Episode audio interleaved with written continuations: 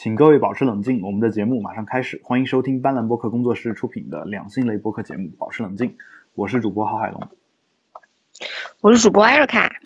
呃，今天呢，节目开始之前，我们还是得继续发布一则通知。从本期节目开始，嗯，其实从上期节目开始呢，我们保持冷静的 RSS 订阅链接了，呃，发生了一些变化，变成了斑斓点 show 斜杠 keepcom 点 RSS。注意，最后是点 RSS，不是点 com，这个大家一定要注意，因为因为之前有这个我们监测到有一些朋友呢，他是用点 com 来订阅的，啊，就有可能订阅失败啊。我再重复一遍，是 b a n l a n 点 s h o w 斜杠 k e e p c a l m 点 RSS，啊，就这样一个订阅地址。那如果你在使用播客客户端订阅的话呢，我们就建议大家用新的地址来订阅我们的节目。原有的地址呢，应该将会在七月中旬失效。那如果你使用苹果官方的链接订阅，原则上不会有太大的影响。但是考虑到苹果播客订阅服务一直以来都会有各种各样的问题，不妨使用新的这个订阅链接来订阅。我们也会同时把新链接放在这一期节目的介绍当中。呃，网易云音乐的订阅地址呢没有发生变化，但为了保证收听质量，我还是建议大家使用官网的这个订阅链接。呃，保持冷静呢是斑斓播客旗下的一档节目啊，我们的官方网站呢目前也改成了斑斓点 show，欢迎大家欢迎大家访问。其余的社交网络呢没有发生变化，嗯。哎，忽然有有了一种特别高端的感觉，就好像说，嗯，我们的艾瑞卡是嗯某某公司旗下的嗯艺人什么的。对，是哈。艾瑞卡是现在斑斓 播客，斑斓播客工作室旗下的艺人，唯一的女女艺人，唯一的女艺人，好开心。啊，行，那我们 这个作为一个博士生。然后居然会特别希望自己是一个艺人，啊，我觉得这个好像好像有点不太对，画风不太对。唉，唉，我的艺术天分都被埋没了，哦，好心酸。好吧，这个我我我们还是进入今天的话题吧。呃，今天呢是这个对，今天我们第一个要聊的话题呢，其实前两期节目当中我们都有所涉及，呃，这个就是。关于我们之前一直说的这个，不是我们经常给一些女生提一些安全的建议嘛？比如说北京的某些地区啊，最好不要去；，比如人烟罕至的地方呢，不要去。然后有时候半夜一个人在街上走的时候呢，啊，可能衣着不要太过太过暴露，可能是一个比较好的一个策略啊。但是当时我们其实也有一一重疑惑，就是这种安全建议和我们。对妇女的歧视这两件事情，它究竟它的界限在什么地方？因为我一一跟一些女生说说，你最好穿衣服稍微注意一点，尤其是晚上一个人出去的话，那这个时候一般是两个反应，一个反应呢就可能说啊，那你确说的确实没错，非常感谢。那另一个你真好，你真是个大好人。对，另一个另一个反应呢，就很有可能就是说啊，你你怎么这么瞧不起我们女人？就是你这人大男子主义啊，就有有这样的一些嗯说法。所以呢，我们今天的第一第一个话题呢，就是这个性侵案当中的受害有罪和安全建议的界限在哪里？因为我我当我去给你提供安全建议的时候，有一些女性她会觉得说说呃，你这其实就是在说是受害者有罪的这样一种感觉，受害者有罪的这种感觉。那所以呢，其实我我就一直这个问题呢，我自己没有过过深的思考，只是把这个问题一直给大家抛出来。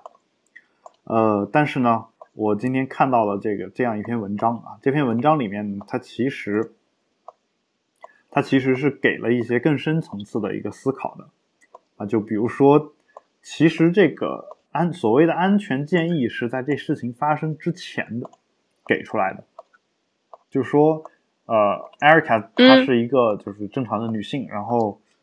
我觉得他很有可能不不是很有可能啊，就是说他有可能在外面一个人走的时候不是很安全。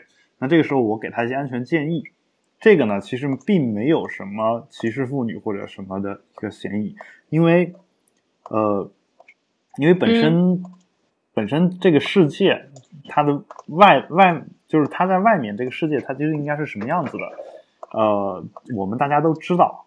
当这个世界有一些不好的东西存在，一些邪恶的东西的时候呢，那我觉得我们没有必要假装这个世界是好的。那这个时候我给他建议就是没问题的。但是如果说现在有一个女性她已经遭受到了性侵犯，然后，嗯，这个时候我们再去讲说你不应该衣着穿的太暴露的话，那我觉得这个时候其实就是一种所谓受害有罪论，或者是呃对女性的一种歧视。我觉得呃这篇文章里面所讲的这个观点，我其实是同意的。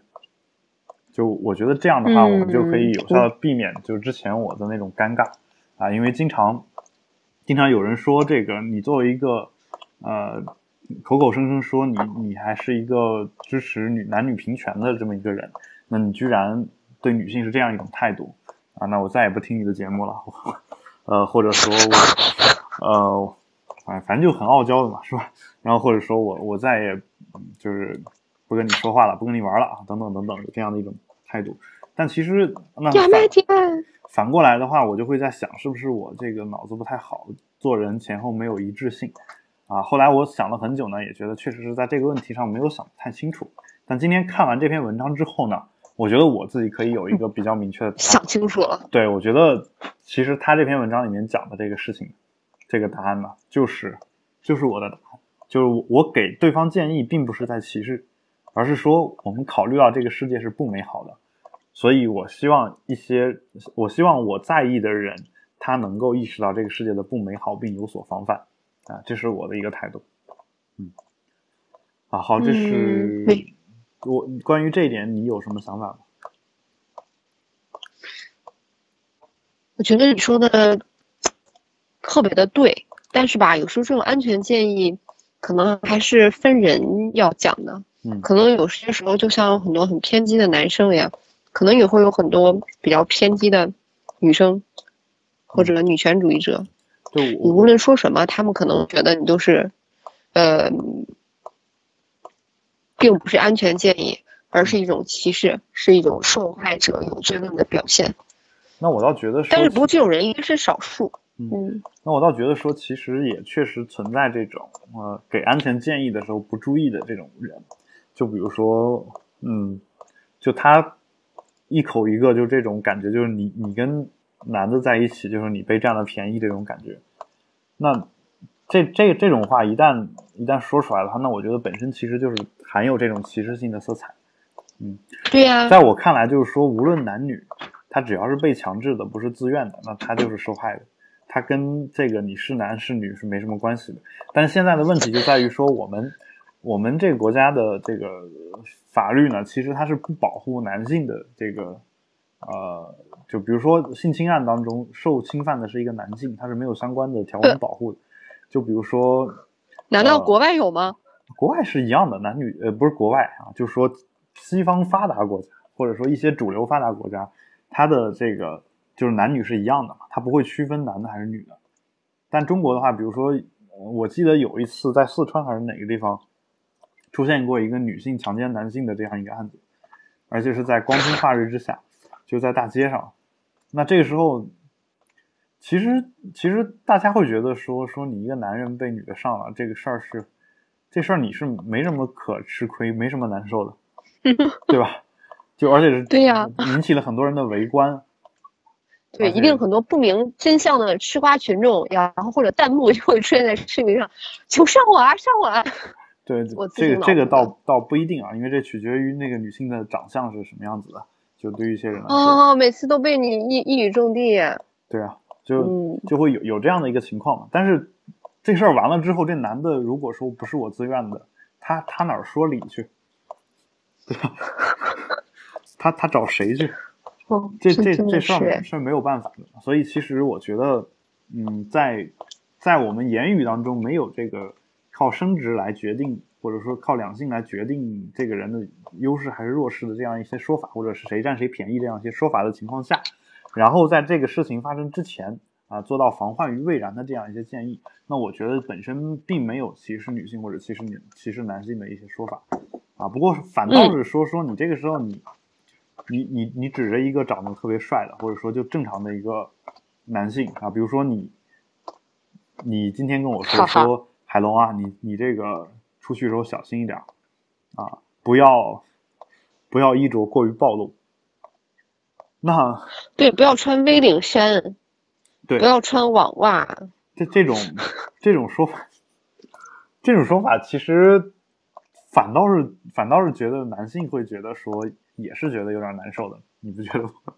我倒是觉得男的可以在这方面 多一些心理建设，就是女的其实反倒有时候能能欣然接受这个建议。对呀，对吧？你你跟我说说穿衣服小心一点，那我就会想啊，这到底什么意思，是吧？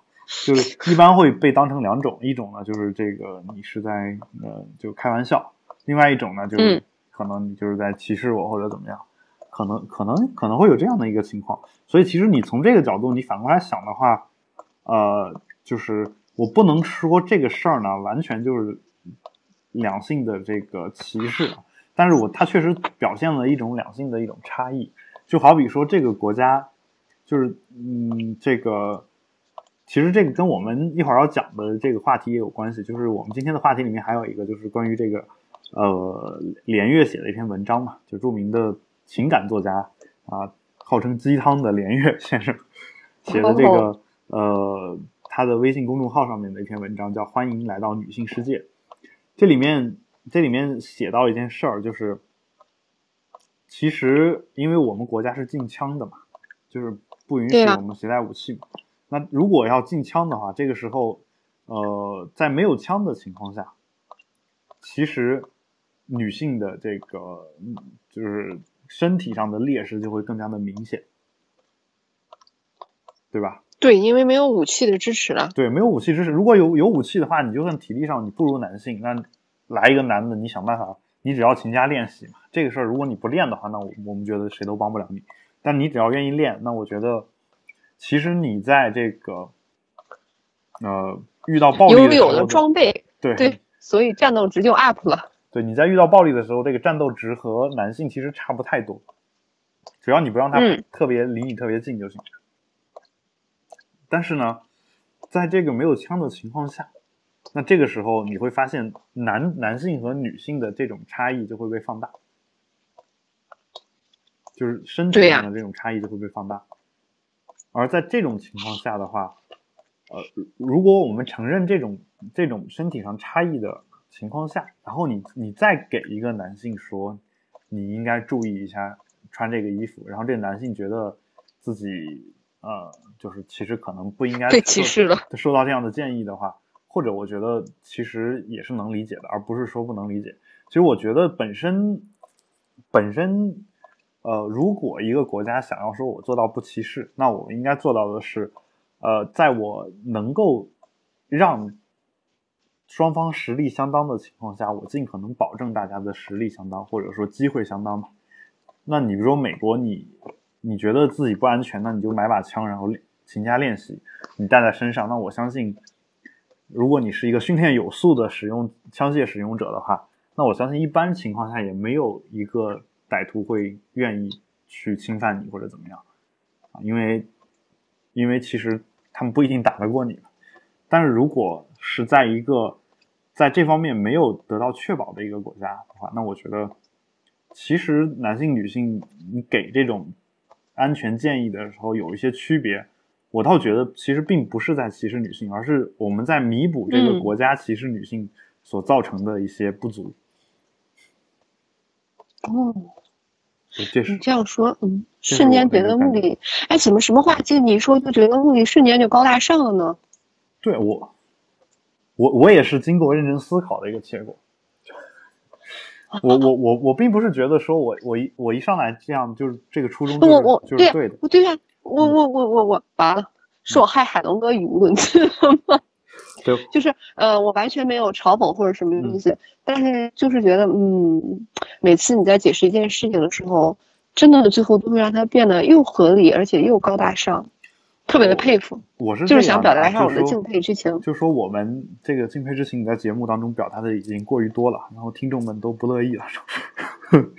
哦哦，那快把这段删掉吧，不好意思。没事没事，你你多多表示嘛，然后我我愿意保留。然后那个呃。就是，其实我我想说的是什么呢？其实我觉得正常的一种一种态度呢，是我们先看这个世界上发生的这种现象，然后呢，根据这个现象，然后再去想这个事儿，这个现象存在到底是不是合理的？你明白吧？就我是这个意思，就是说，我看到了说对男性和女性的安全建议不一样，那我就在想，它有没有有它有道理的一方面存在？如果没有的话，那可能就是区别对待，就是歧视。但如果有的话，它虽然区别对待了，但呢，我想可能就是因为两性差异的问题。这个差异有可能是生理原因造成的，也有可能是呃，就是政策呀或者别的一些事情所造成的。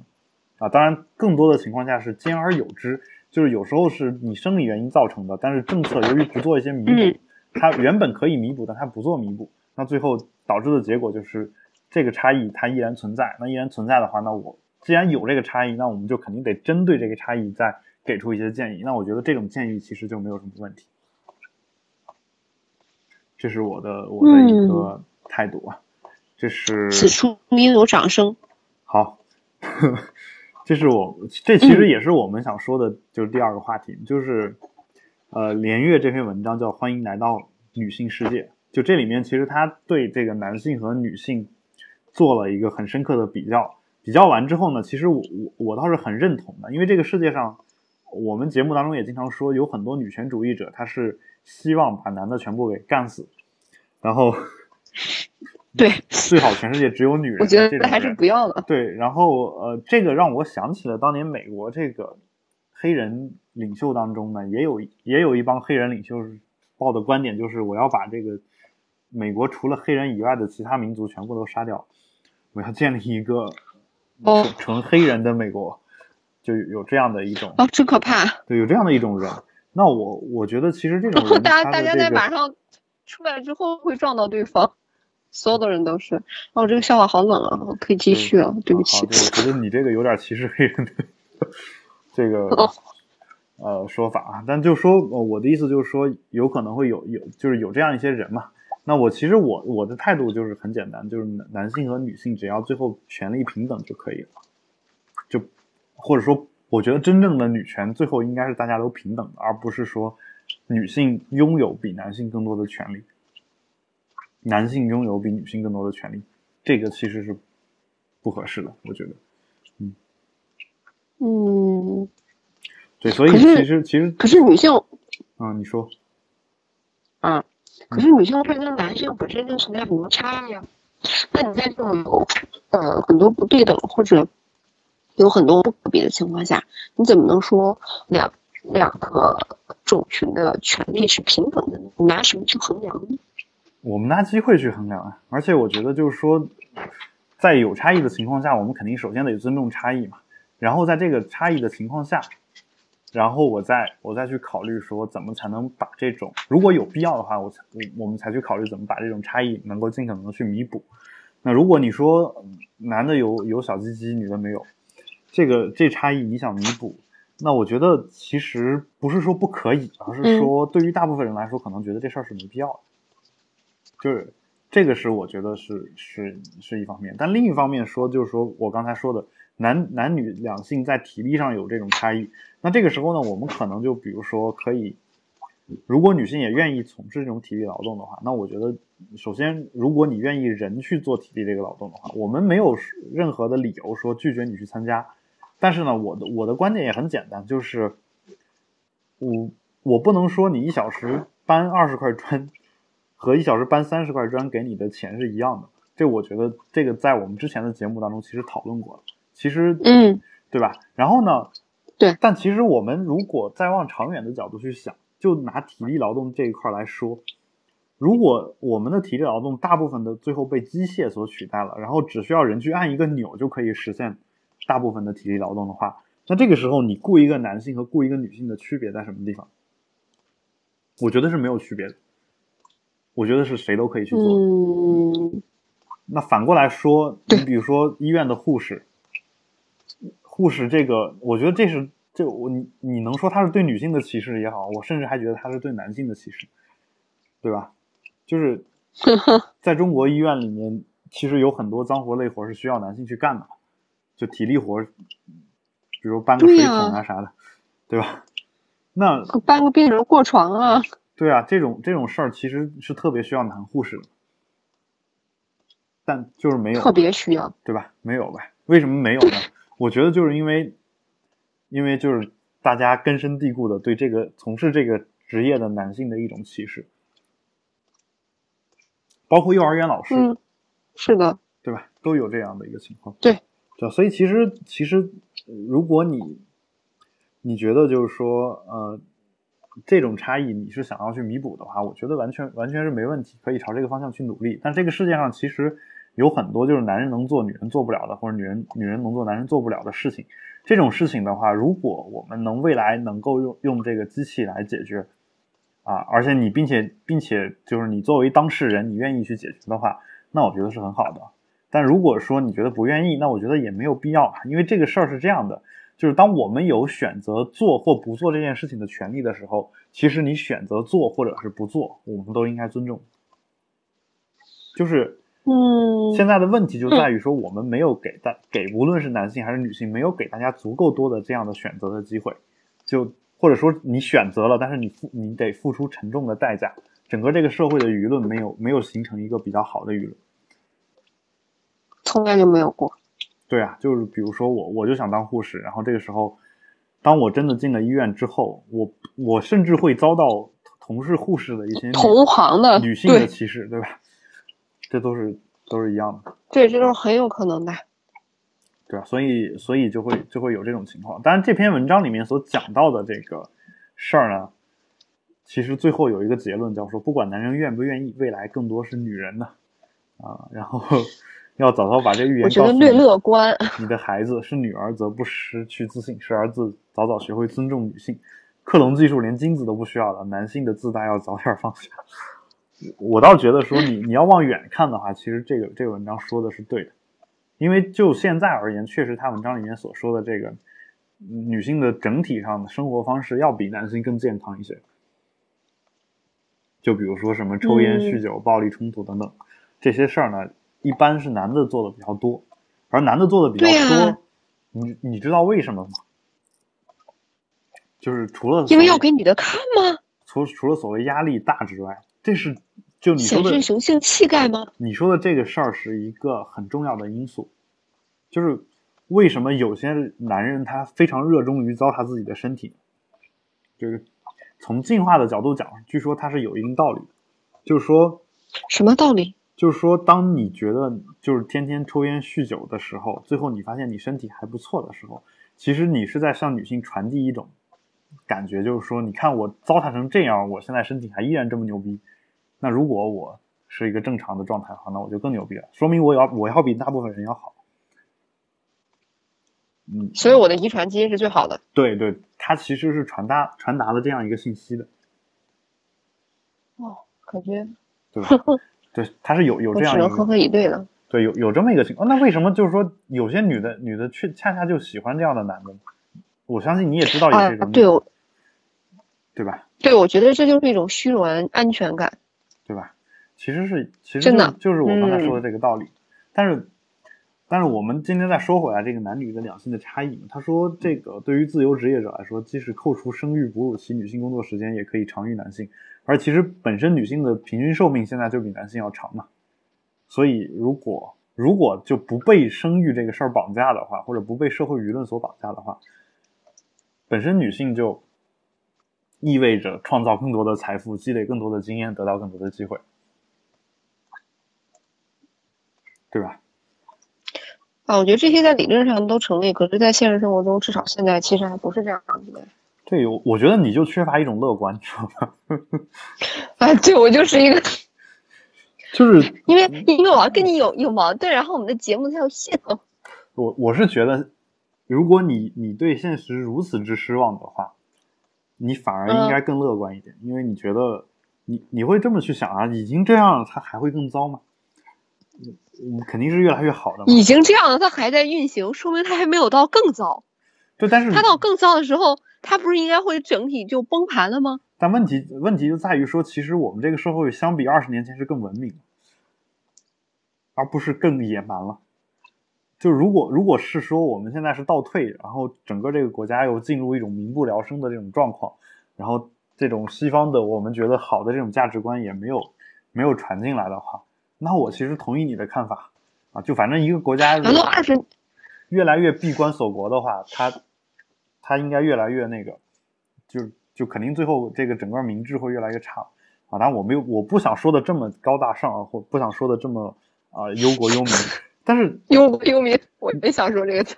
你你你就简单想一点，就是你二十年前你要有一个婚前性行为，别人会怎么看？现在会怎么看？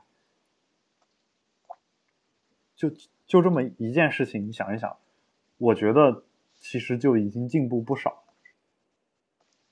那如果这个社会，我一定要找一个反例驳倒你。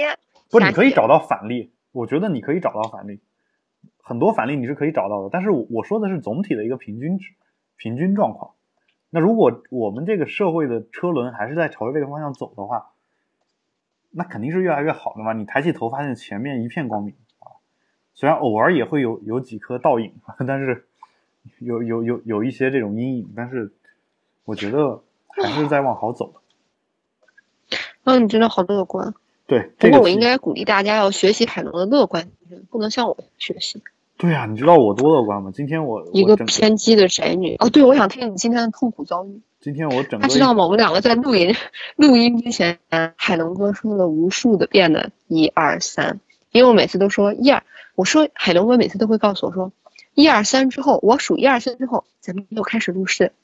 然后今天海龙哥至少说了不下二十遍的一二三。嗯，对，今天其实隔着无线电都听出来他的崩溃的气息。对，其实我本来是打算去我我们单位新装修的那个屋子里面去录，然后嗯，然后我就强忍着这个油漆啊各种建材的味道，包括甲醛，虽然闻不到啊，就。就强忍着这个这个味道，然后去了。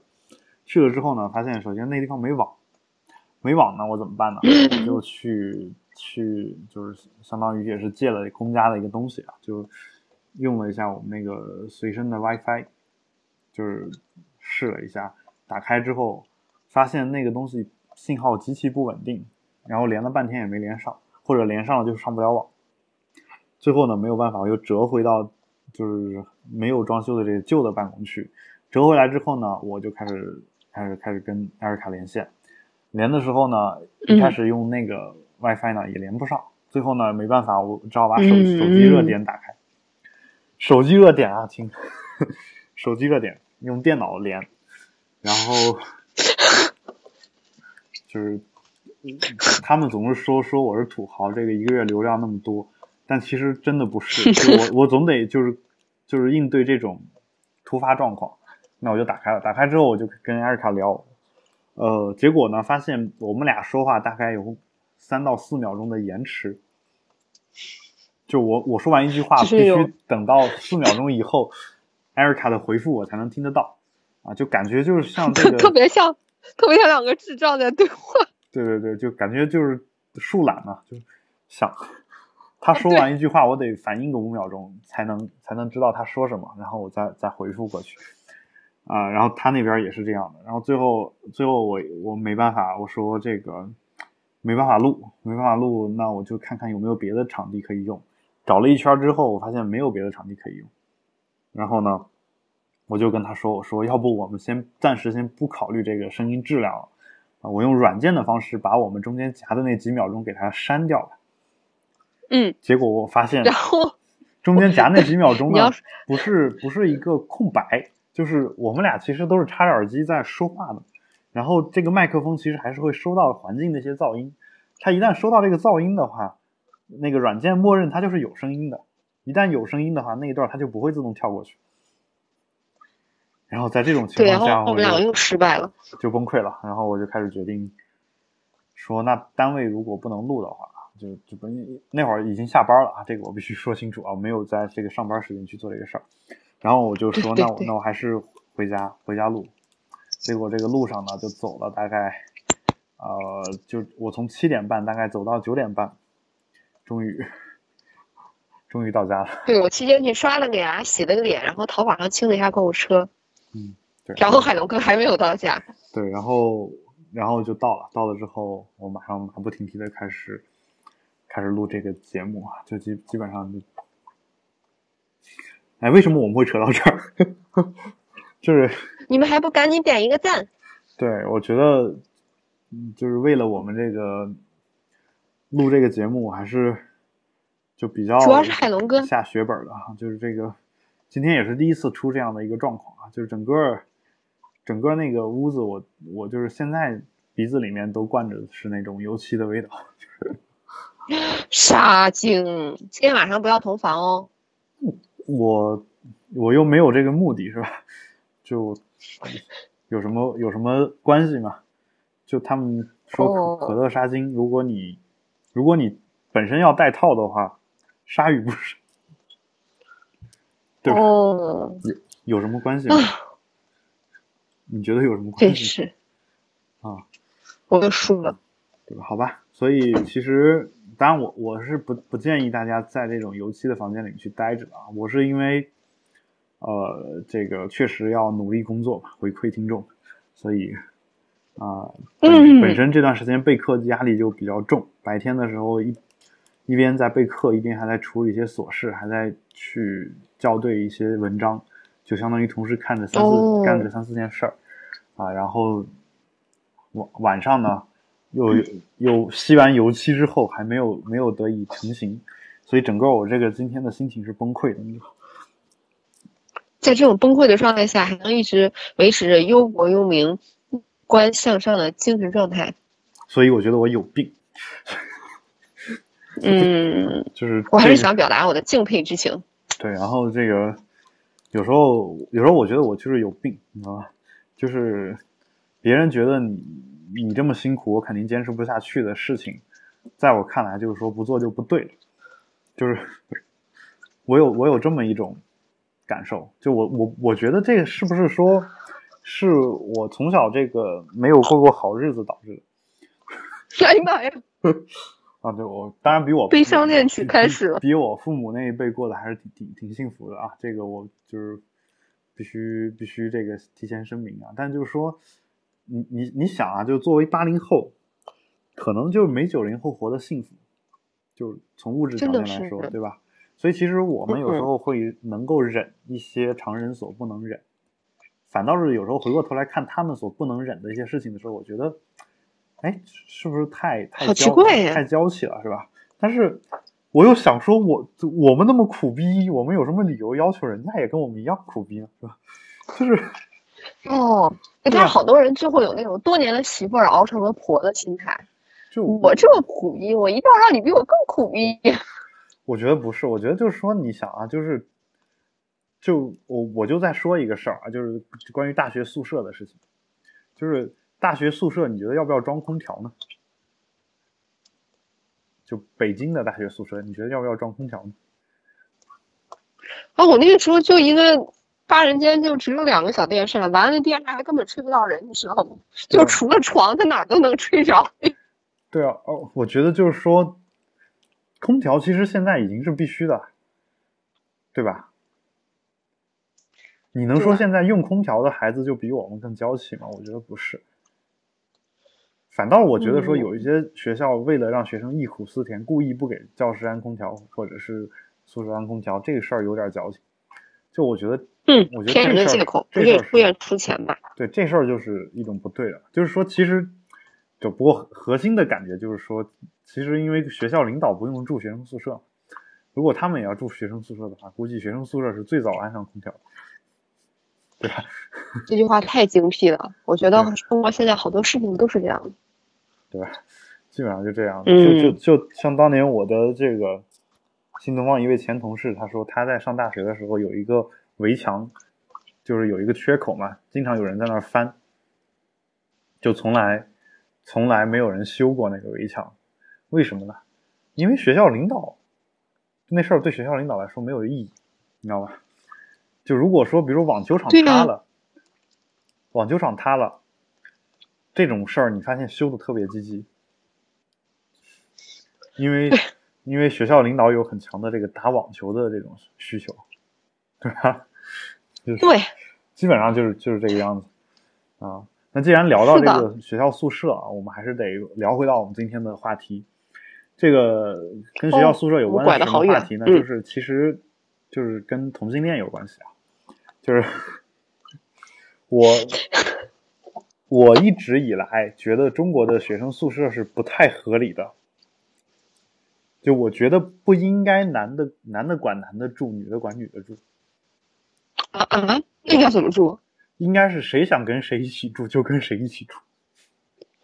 啊？这个国外一直是这个样子的呀，我也没有觉得说有什么问题。纳尼？就我是这个意思啊，就是说你。你如果愿意跟另外一个人分享这个宿舍，那我觉得没有任何问题啊。你你觉得有？要是只想跟另外一个人分享啪啪啪呢？然后我跟他啪啪啪完了，我又想换舍友，因为我想跟另外一个舍友啪啪啪。那也那那我就这样换舍友。那我我是这样，我是这个意思啊，就这个就跟你租房是一样的。你要说你你愿意一个月一个月的折腾，然后愿也愿意交这个违约金，因为不不可能我就一。只给你一个月一个月签嘛，是吧？除非你去开酒店开房，那你随便，你一天都可以，几个小时都可以。如果你不是那那种情况的话，那你你肯定一签基本上就是。条件对啊，你你你住任何宿舍，你不得至少一年起或者半年起？如果你是半年起的话，你你定了就定了，对吧？但是你定之前，我觉得你是可以自由的选的。就当然说，你有一些很多现实的条件，比如说有些宿舍楼比较差。说一层楼洗手间就一个，这种可能会有一些问题。但如果没有这些问题的话，比如说你有现在有些大学宿舍，它它的那个卫生间就在就在屋子里。那在这种情况下，嗯，你觉得这跟公寓有区别吗？我觉得没有区别。既然是公寓，那我为什么不能直接跟公寓的拥有者去签协议呢？我我就我们几个住，只要我们不出问题，你为什么要管我这里面住的究竟是男的是女？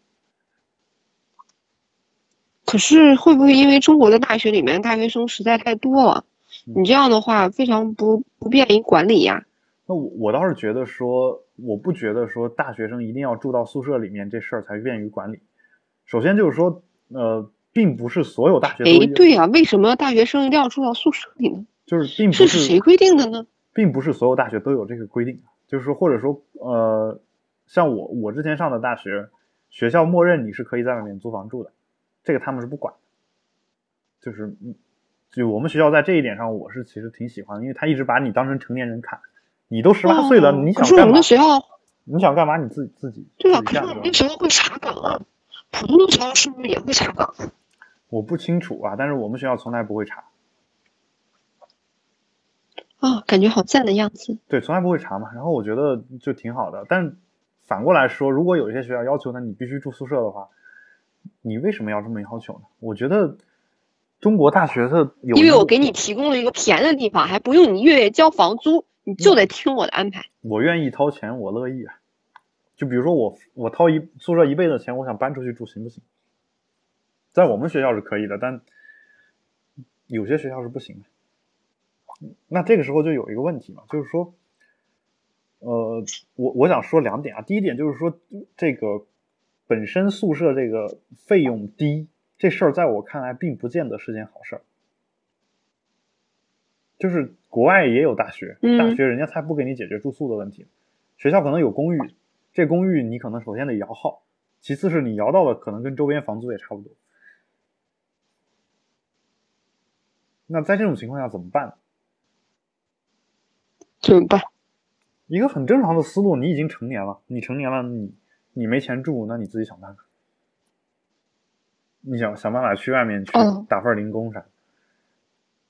那国外这种为了上一个本科，在外面同时打了三份零工的这种人太多了。啊，原来大学是这样。那在中国，中国的话，你会发现，其实大家的这个独立性早早的就被框死了嘛。就是说，你你是学生，那我给你提供一对呀对呀。像我我当年那个大学那个，我就得集中管理你。对我，我都不说管理啊，就说他就给定的价特别便宜嘛。就我，我当年一年的住宿费是六百五十块钱，六百五十块钱在北京的，哇塞，西三环附近，西西北三环，太过分了！我一个我大学怎么问我要八百块钱的住宿费啊？一年？那你八百也是八百啊，而那个地方的平均的房租一个月至少在三千往上，还是一个小一居。对，就一居都不到，就你你得跟别人合租，然后你住一个次卧，就小卧室，洗手间还得公用，在那种情况下，你会发现，就我们一年的这个房租的，呃，一年的这个住宿费大概是人家一个月房租的五分之一。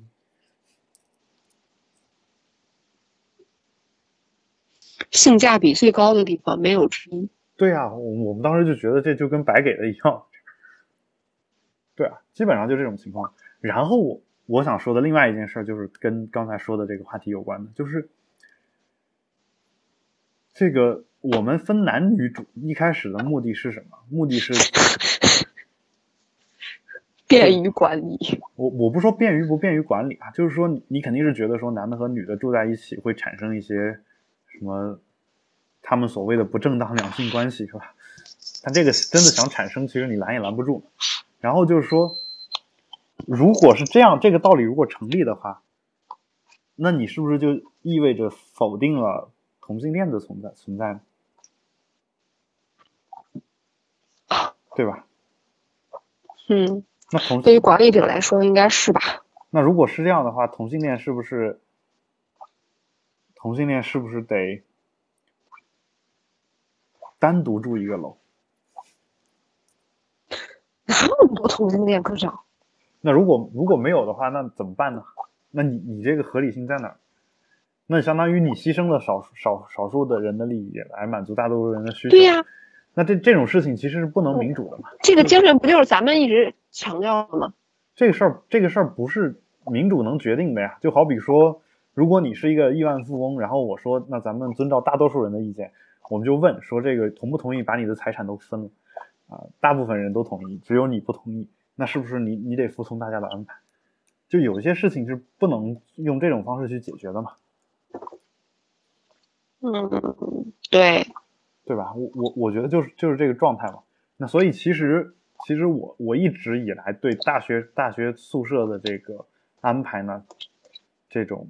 态度呢由来已久，但是我相信这个事儿，我的这种态度不仅会遭到学校的反对，也会遭到同学的反对，因为他们会觉得说，说这个呃，反正我这儿住着便宜，凭什么不让我住，是吧？我倒觉得说，嗯，呃，当然中国国情特殊嘛，因为很多学校都是公立的，公立学校呢，纳税人交钱养的呢，你给提供一点便宜的住宿，我觉得没什么太大问题，但是，嗯。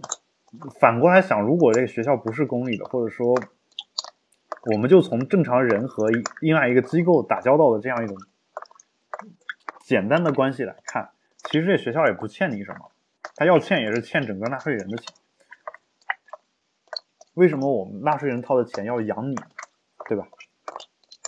就是我们纳税人掏的钱，我愿意养这个高校，养这些老师，那我为什么要再养这些学生？哦，对吧？那或者或者我很简单嘛，就是说，我们就现在假设你去一个学校读书，这个学校欠你什么？什么都不欠嘛，不欠为什么要在那么好的地段给你提供近乎于免费的住宿？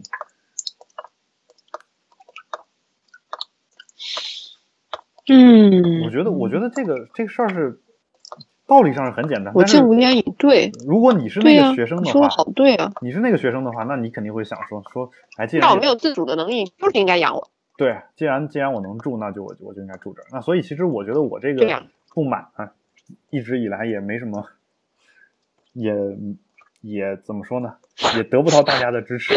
就一直以来就是我一个人在这嚷嚷，就我因为我觉得毕竟就是所谓福利这个事儿，一旦开始了就没有回头路了嘛，除非等着破产，基本上就这种情况。希腊就这种状况，当国家愿意给你钱的时候，你不说不能说不要。但你就忘了说，这些钱其实你纳税人交上去的。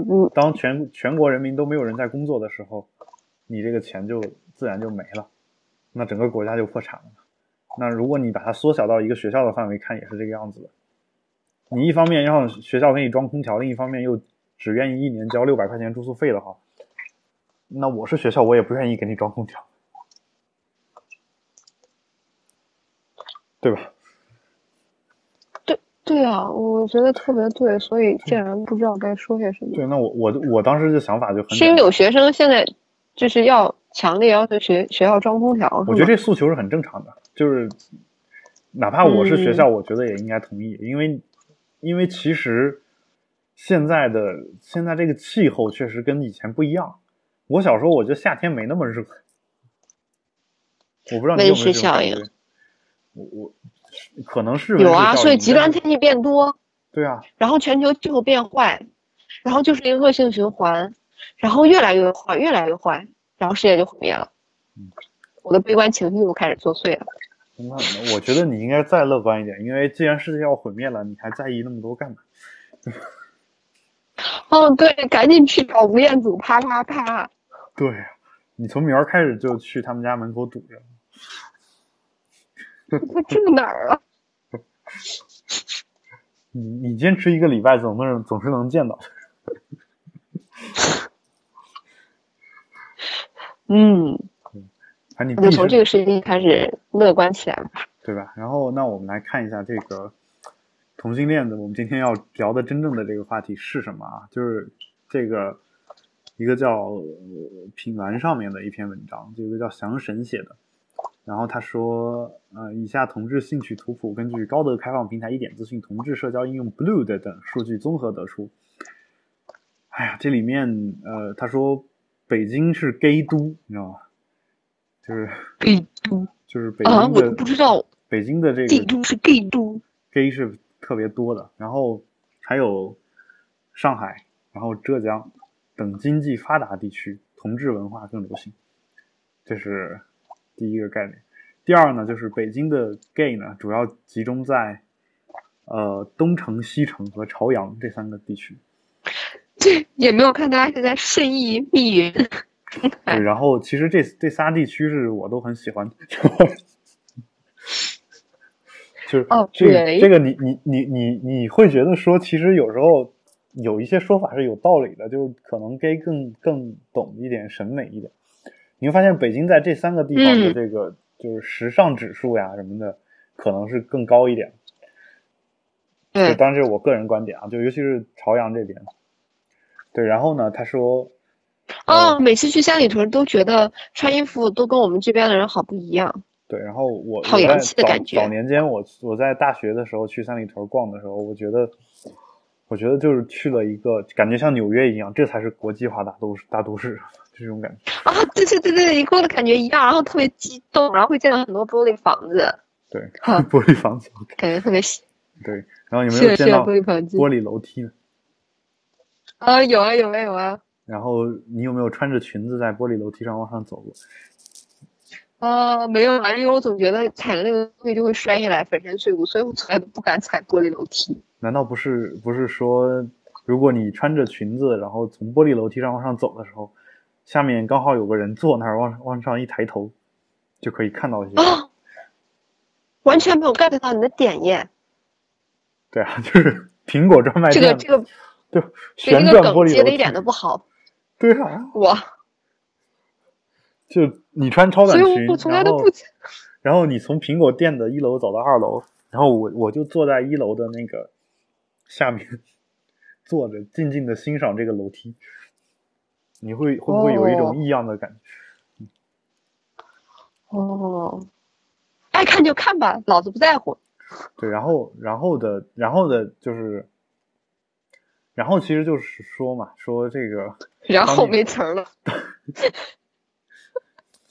没词儿了啊，没词儿。这个没想到你被我给带跑偏了，没想到你终于扳回一局，赢了一次，这么的大度啊！这么这个，我估计从今天开始，我我台的男粉丝们会尤而尤其是我台男粉丝，其实经常会去苹果店那种地方。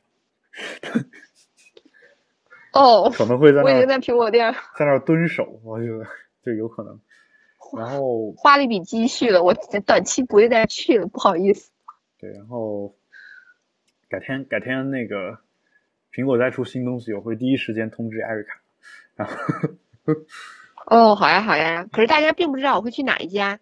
对，嗯，我提前跟大家打招呼。然后呃，但其实是这样的嘛，我我的意思并不是说一定要撞到艾瑞卡本人嘛。其实三里屯那个地方，穿裙子的人着实也不少啊。但如果你的内心如果如果是着实是这样污的话，你也可以这么去考虑去看一下。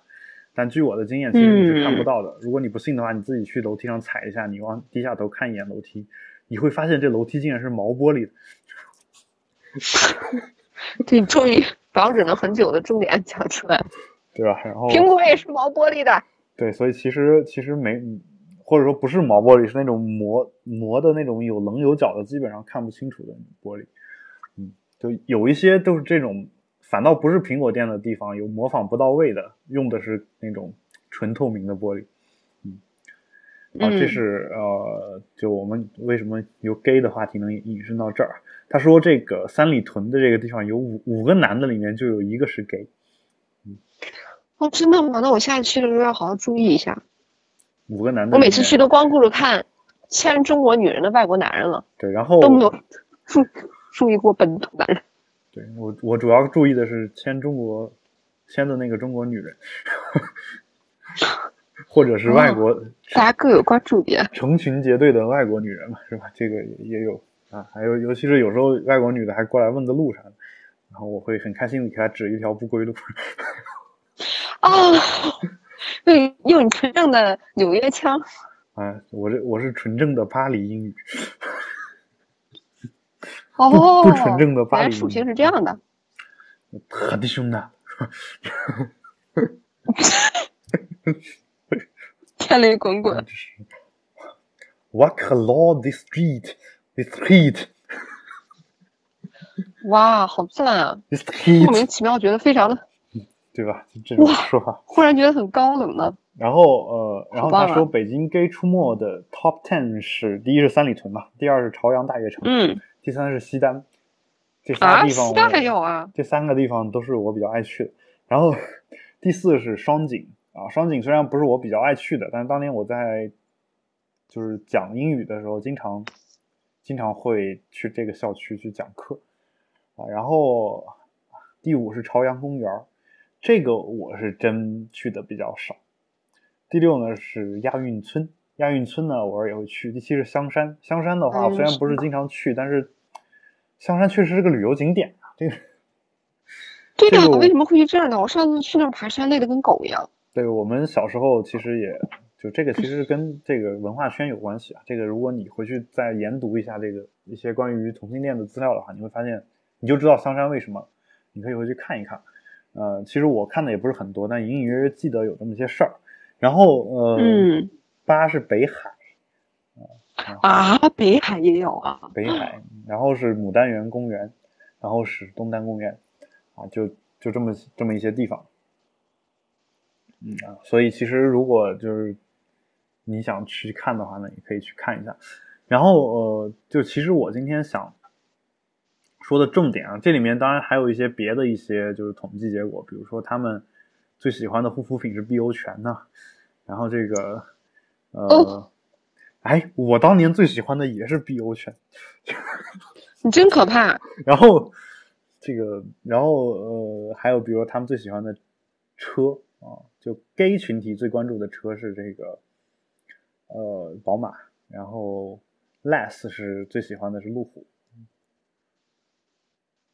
然后这俩车都还可以吧？又是你，又是你最喜欢的车是吗？呃，没有，没有，就是我，我之前确实还是挺喜欢宝马的，但是首先我必须在这承认一点，我是一个车盲，就是我如果觉得自己不买车的话，我也是不会去关注车这个东西的。所以呢，其实你我在街上看到各种各样的车，我只能认识这是什么牌儿的，呃，然后呢，呃，而且必须得看了 logo 以后才认识，啊，顶多到这程度，不像有些人如数家珍，就是说我看到一个车，我立马就能知道这是什么型号，大概多少钱，说这车前面改装过什么，后面改装过什么，轮毂换过，两边加了踏板等等等等，啊，这个我都不懂，嗯，我都不懂啊，我我说完这个是不是？刚才为什么要？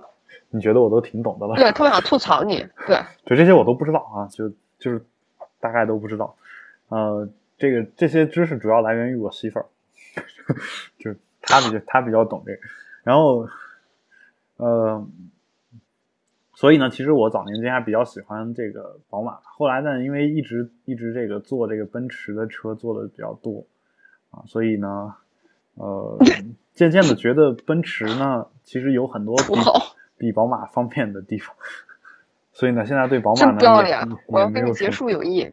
这个再见。又不是我，又不是我的车，我操！那我也没坐过，不录了。你坐过的，我操！你你坐过的车你还这样？嗯。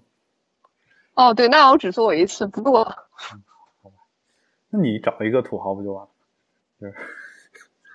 是，是，你还跟我吐槽？我有。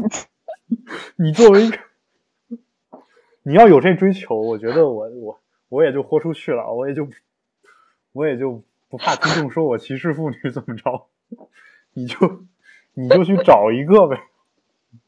只是说你，这也不是你的诉求吧？我觉得，虽然虽然不能说不考虑是吧？然后那我我我们再再来再来往下看啊，这个里面有一个有一个事儿是让我比较。比较关注的说这个赵本山，就是男神排行榜，就是最受同志关注的男星是第一是胡歌，第二是张国荣。啊，张国荣这个我们都理解了，因为他也也是一个同志嘛，是吧？然后第十名是赵本山，我这个有时候我。我说出来可能会得罪一些人啊，但是，但我我觉得我我确实理解不了这个审美，那就是这在我的印象当中，一个就审美还就是品味稍微高一点的，就是这个赵本山，或者说他只是关注而已，并不觉得他好玩儿你觉得呢？我觉得。更愿意相信和下面这张图有关，啊，就是因为赵本山，我比较相信这个长得比较像陈冠希，对，啊，这个咱们又无意中又接受陈冠希长残的事实，又黑了陈冠希一把，但其实早年间，嗯，不是有意的，早年间跟陈冠希对跟赵本山对比的并不是陈冠希，你知道是谁吗？嗯，就经常跟赵本山摆在一起说长得像的。是一个叫郝郝海东的人，是一个我知道是一个踢足球的，就是对啊，就就是郝海东。他们说郝海东长得特别像赵本山，真的吗？对，然后，哎，如果是这样的话，我完全不认识他，我是不是觉得也就可以忍了？然后呢？然后我们再接着往下看啊，这时候看这个如何找到身边的男同志，嗯，他给了 N 条标准。首先，第一条叫精心修剪的胡须，然后我觉得我不就是把胡子刮了吗？啊，不，不是，你得修出一个造型来。哦，就是，就比如吴秀波那种。哦，那个我喜欢。对，然后或者是那个 就变了立场。对，什么，呃，就是什么什么张涵予啊，什么廖凡啊，现在有经常也会修剪一下胡子嘛，是吧？嗯，对，然后有时候我觉得说这个有时候也描述了某些某些状态下的我，就是在我比较不忙的时候，或者比较需要注重细节的时候，我也会精心的修剪一下胡须。然后就是第二条，我觉得我就不太符合，叫发达的胸肌。嗯，没有办法啊，这个哦，但你真的是不太符合。对，然后这个的话，其实我觉得我现在也有像女女性那个。女性那个罩杯下面那个垫儿一样的那个东西，男的也有那种背心儿，就穿上之后那个胸肌立马就出来，你知道吗？好可怕，配一个啤酒肚。对，还是不要了。塑身的太违和了。就就像我这种肚子不是很大的，就虽然前两天跟这个呃各位著就是大家觉得著名的这个男神马旭俊先生一块拍了张照片，大家觉得我下面有游泳圈，但其实那天我吃的吃多了，确实是。才显出来，那平时的话，好苍白呀，不是那么明显啊，啊，好苍白呀。何况我可以收一下腹嘛，是吧？但是我那天就为了体现一个我的真实的一个状态，就没有没有做这样。好可怜呀，没有伪装，也是为了衬托大家心目当中的男神嘛，是吧？马徐俊先生可以继续下一条啊，不要再做无谓的解释了。然后呢，就是发型还是可以，嗯，还可以是复古背头。啊，这个背头我觉得这个可以有，这个可以有。我我已经做不到了啊，这个我估计再过两年我也只能走光头路线了。然后压力太大。对，然后我我怎么感觉我不读博士比读博士压力还大？然后我我这都是把泪往心里咽，欢笑给你们看。嗯，然后下一条叫手挎单肩背，这个我手挎我不习惯。手挎啊，然后就是向空中喷香水，然后跳进去转个小圈圈，转两个小圈圈。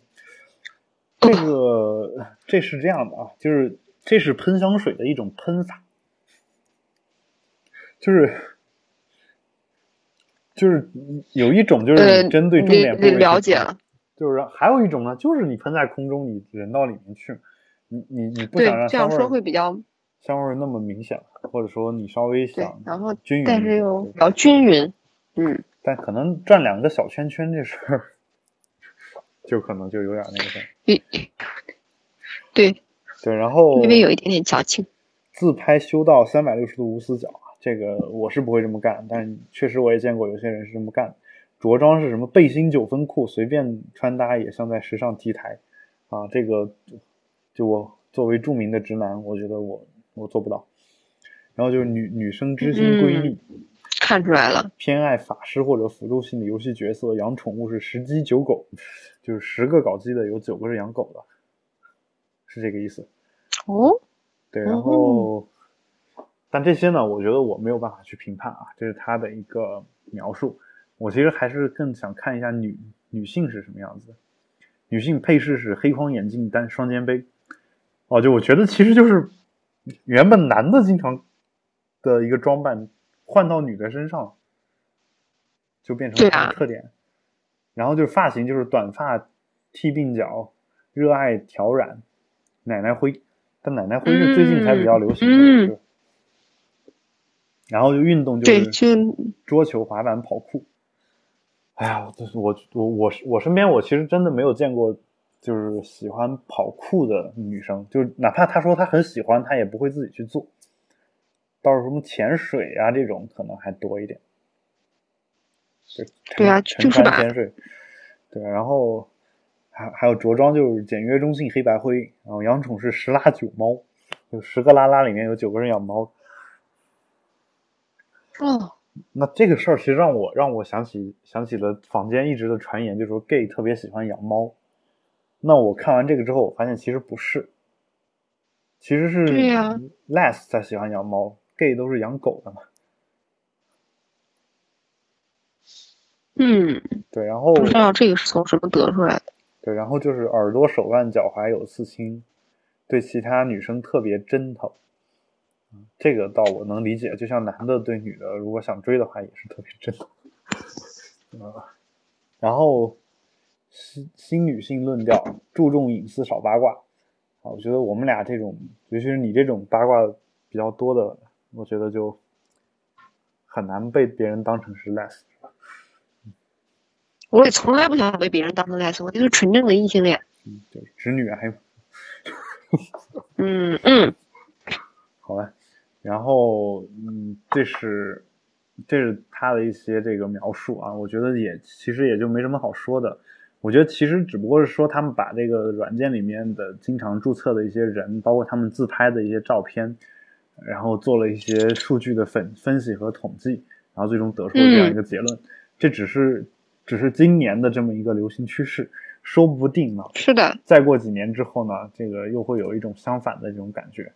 而且其实有时候我我我看同性恋其实并不是很准，有时候我觉得某个人肯定跟另一个人是同性恋，结果。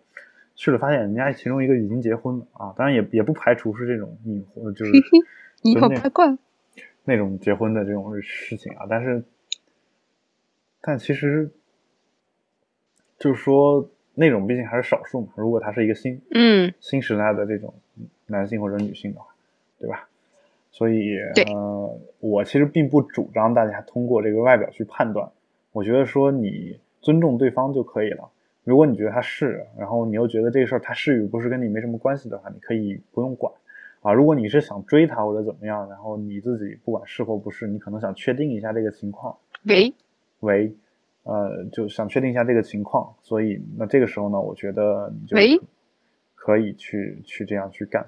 刚才又是因为一些突发的状况啊，所以其实我跟 Erica 最后那一点点呢，可能聊的并不是很透彻。对，因为这个就是又是突然间就断了啊，所以也感谢大家今天就是能够在他那边一直有滴答的水声这个情况下来听我们这个节目，然后也欢迎大家。空调坏了。对，这不是空调坏了，应该就是正常的一个情况啊，但就可能那个滴水的那个东西，可能需要你把它给弄到外面去或者怎么样。呃，反正就说，因为它的空调一直在滴水，所以我们经常会听到哒哒的声音。我一开始还以为它在按一个什么东西啊。然后呢，呃，那我们今天的节目呢，就先做到这儿啊，就是这个。我们这个延安困难时期，大家应该可以体谅啊，或者你体谅不了呢，我也暂时没有办法。呃，总之呢，这个 对，就是这么傲娇。我们已经呢，只能做到这么这种程度了。然后呢，也欢迎大家真的很努力了，谢谢大家。如果大家对我们音质有更高的要求的话，呃，欢迎大家暂时先去收听斑斓播客工作室出品的另一档科技类节目《比特新生》，每周四播出。那么。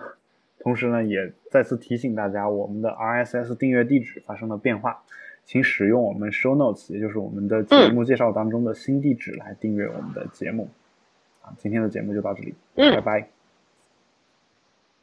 拜拜。